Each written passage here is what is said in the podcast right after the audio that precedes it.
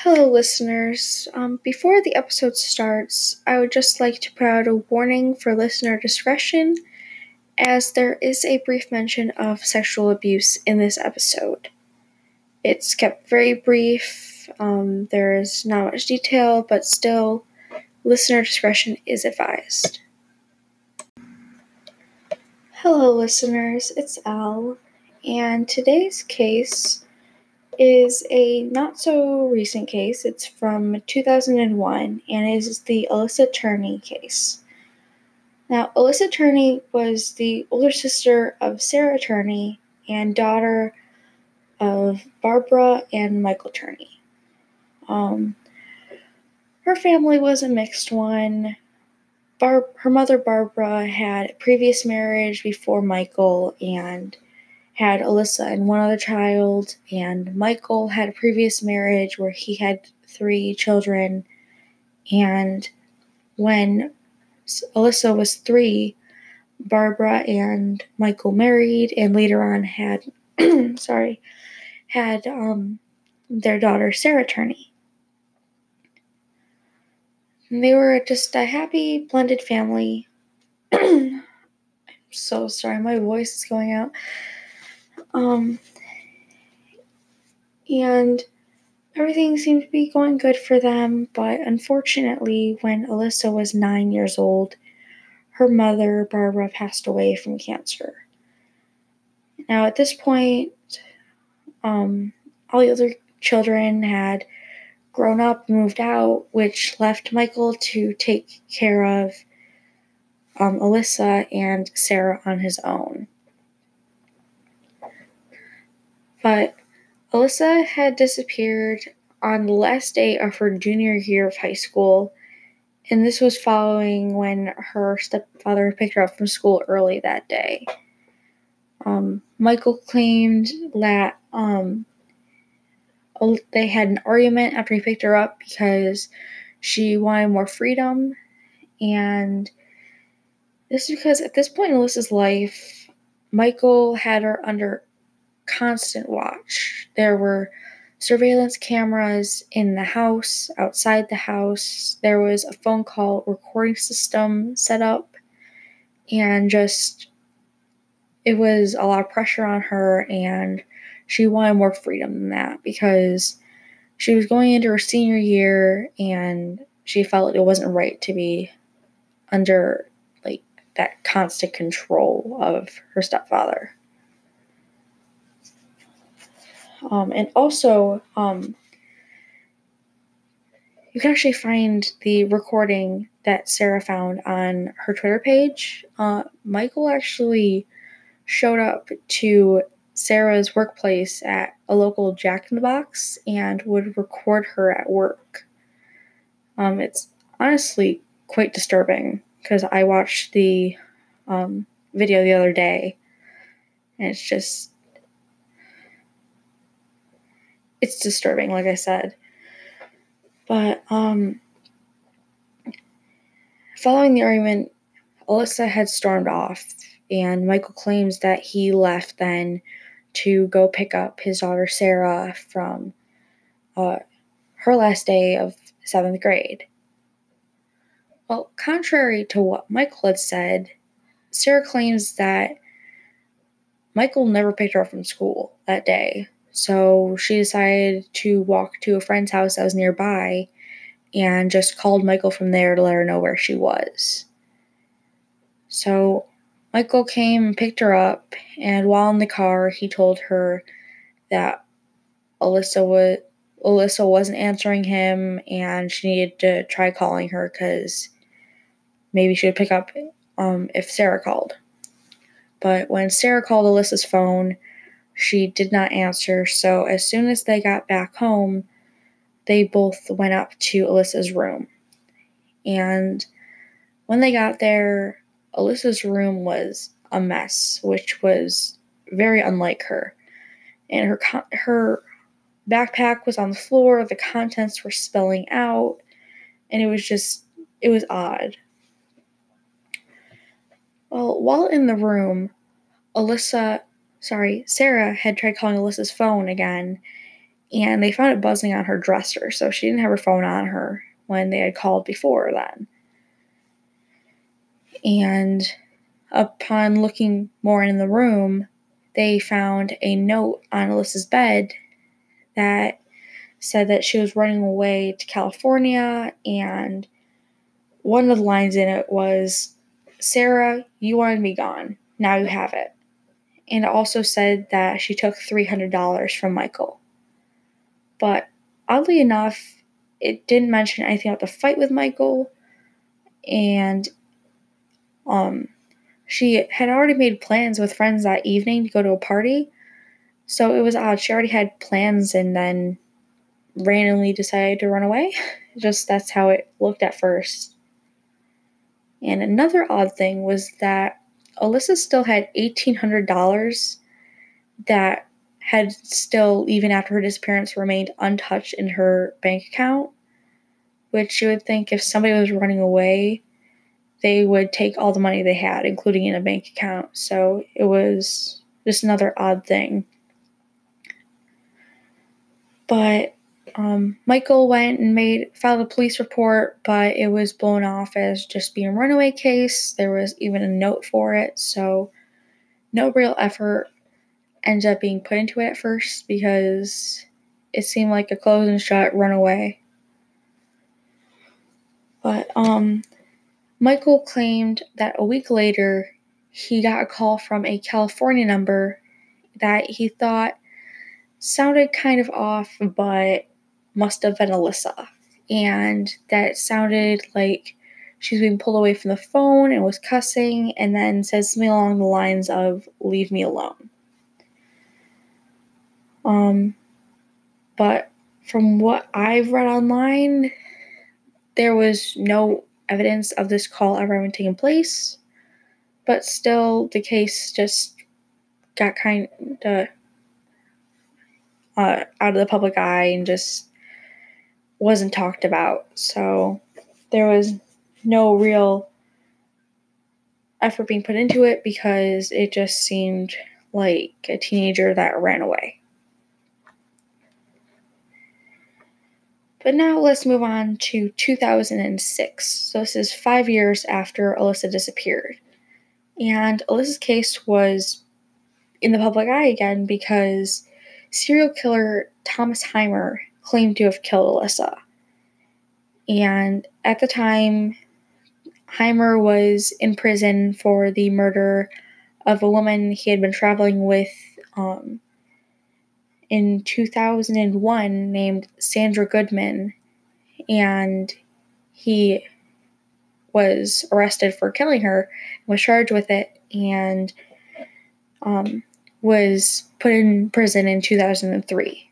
So at this point, he'd been in jail, sorry, prison for three years, and he claimed to have killed Alissa, but though at first it seemed like it would be some closure, it soon was doubted heavily because, first of all, he claimed that Alissa was a heroin addict, which everyone who knew her said was not true. She never did heroin or anything like that extreme. So that was a big red flag. And also, he described other traits of Alissa's that um, Alissa's boyfriend, that she had been dating before her disappearance, said didn't add up to Alissa. So, following all of this, Heimer um, took a polygraph test, which he ended up failing, which made investigators think that he may have just seen Alissa's face in a newspaper and decided to toy with authorities. Because unfortunately, lots of serial killers do claim to have killed people that they did not kill. So that's what it's thought to be at this point because, like, she was never found. Things just didn't add up, so it kind of just fell out again. But then we're going ahead two years again to 2008. And Alissa's friends spoke more with the police and sorry, um, the information they gave them made Michael a prime suspect. Because first, there was Michael's constant surveillance system, which police didn't know about until Alissa's friends told him told them. So, due to this, officers had asked Michael to hand over any footage and audio recordings from the day of Alissa's disappearance. But Michael refused and said that back in 2001 he had already gone over the surveillance footage and found nothing important, and that it just happened that that day he didn't turn on the phone recording system that morning. So there was nothing there to listen to because nothing was recorded, apparently. But these were both red flags because, okay, the phone system not being up could be dismissed easily as, okay, he forgot to turn it on that morning. But you would think if your kid went missing, even if you didn't find anything important, you would still hand over anything that investigators could possibly find important to the case. Like what Alissa was wearing and how she acted when she left would all be seen on that footage. So it made it seem like he was hiding something. So investigators decided to search the home and among um, all of Michael's things, they found contracts that he made Alissa sign. And among these were different ones, such as that he never molested her, or never abused her, things along those lines. And they just showed Michael's need for just total control over Alissa, which was even more so concerning because that was the opposite of how he acted with his daughter Sarah. Like, for example, after Alissa's disappearance, Sarah was actually given like full reign of the surveillance system that Michael had set up in the master bedroom. And he just like didn't really give her that many limits. Whereas Alissa had very um very many restrictions. So it was like night and day between his parenting styles with both of his daughters. So, with all of this coming out, Michael was labeled as uncooperative because he didn't want to work with investigators on this suddenly. So, it raised many red flags with police. And then another thing that raised red flags was Alissa's relationship with Michael, according to her friends. Because according to a childhood friend, uh, Katie Rothweiler, um, she had told police when Alissa was around her friends, she was a completely different person than when she was around her family. She just radiated when she was out and about with friends, and it seems like that that energy that she had kind of got sucked back in when she went into her home. And another friend of Alissa, Cherry Thompson, spoke more on how Michael treated Alissa. My experience of Alissa was that she was a very intelligent person and a, that a lot of times she would confide in me. Thompson said. Mike made her feel as though maybe she wasn't as smart as she believed herself to be. It was almost to the point where it was constantly eating up at her and, you know, just really deeply hurting her inside. So they seemed to have a very strained relationship, and Michael seemed to just be very demeaning towards Alissa. Just especially with what her friend Cherry Thompson had said, that he would demean her with her intelligence. And one thing I read online is that he would like say things like, oh, she's not that smart, she has ADD, this and that, when she wasn't as out there as he made her out to be. And she was never diagnosed with anything such as ADD. So it was just, it was like his way of bringing her down, which is not good at all.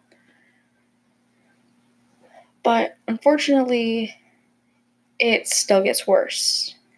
Um, according, according to an unnamed friend, Michael tried to sexually abuse Sarah when she was, sorry, not Sarah, Alissa when she was younger after he picked her up from school. Um, another unfr- unnamed friend said that Alissa once woke up to Michael gagging her with a sock. Though Michael Turney, of course, has denied both allegations. I mean, honestly, if you do something like this, there's like no criminal is gonna be like, oh yeah, I did that. like, there's like, I'm sure there are some, but they're few and far between. So,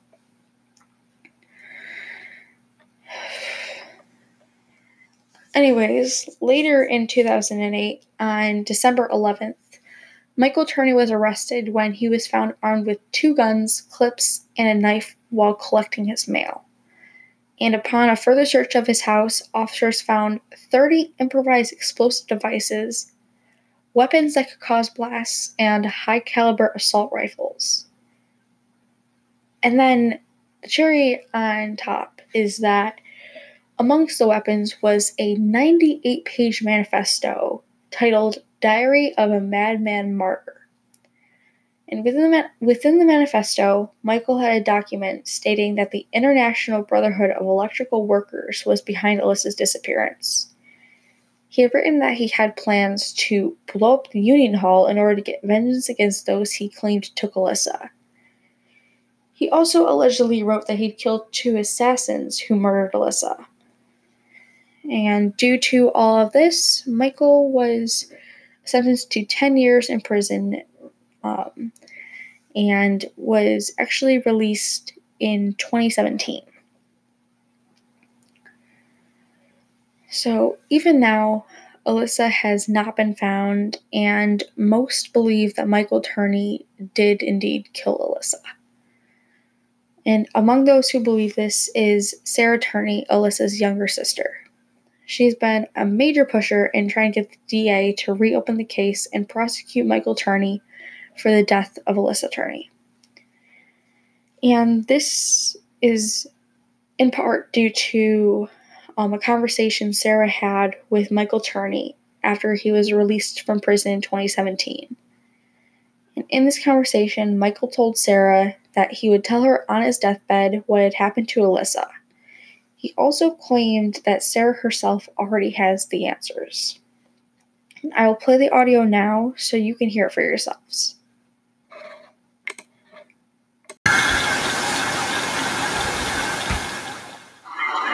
Be there at the deathbed, Sarah, and I'll give you all the honest answers you want to hear. Why don't you give them to me now? Because you got them now.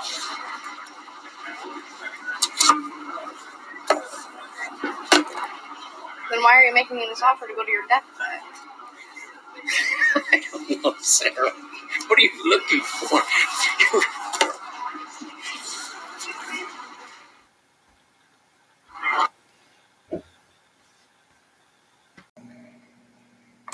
Now, The audio did not come out at, as the best quality, so I will have a copy of what was said in the description of this episode. Um, Sarah has also started a petition to bring media attention back to the case and hopefully put enough pressure on law enforcement. You can find a link to this petition on my Twitter page or by visiting Alissa. Sorry, I'm saying the wrong names here. Um, Sarah Turney's Twitter page, and that is spelled S A R A H T U R N E Y. And as of the time I'm recording this, she only needs 105 signatures before reaching the 160,000 signature goal. Every signature counts, and you can choose whether or not you have your name visible on the list of those who have signed um, so that is up to you whether you would like your name to be visible if you do sign. Um, it is possible that if enough media, media pressure is um, put on law enforcement, they could get justice for what happened to Alissa. Now, I personally do believe that Michael Turney could be responsible, but it's up to you as a listener whether or not you believe that and help. Even just a post on your social media account with the hashtag Justice for Alissa, and Alissa is spelled A L I S S A. But even just a post with that hashtag could help because it'll just add to how many people are talking about it and bringing it up and it'll have other people see it and bring more and more attention to the case.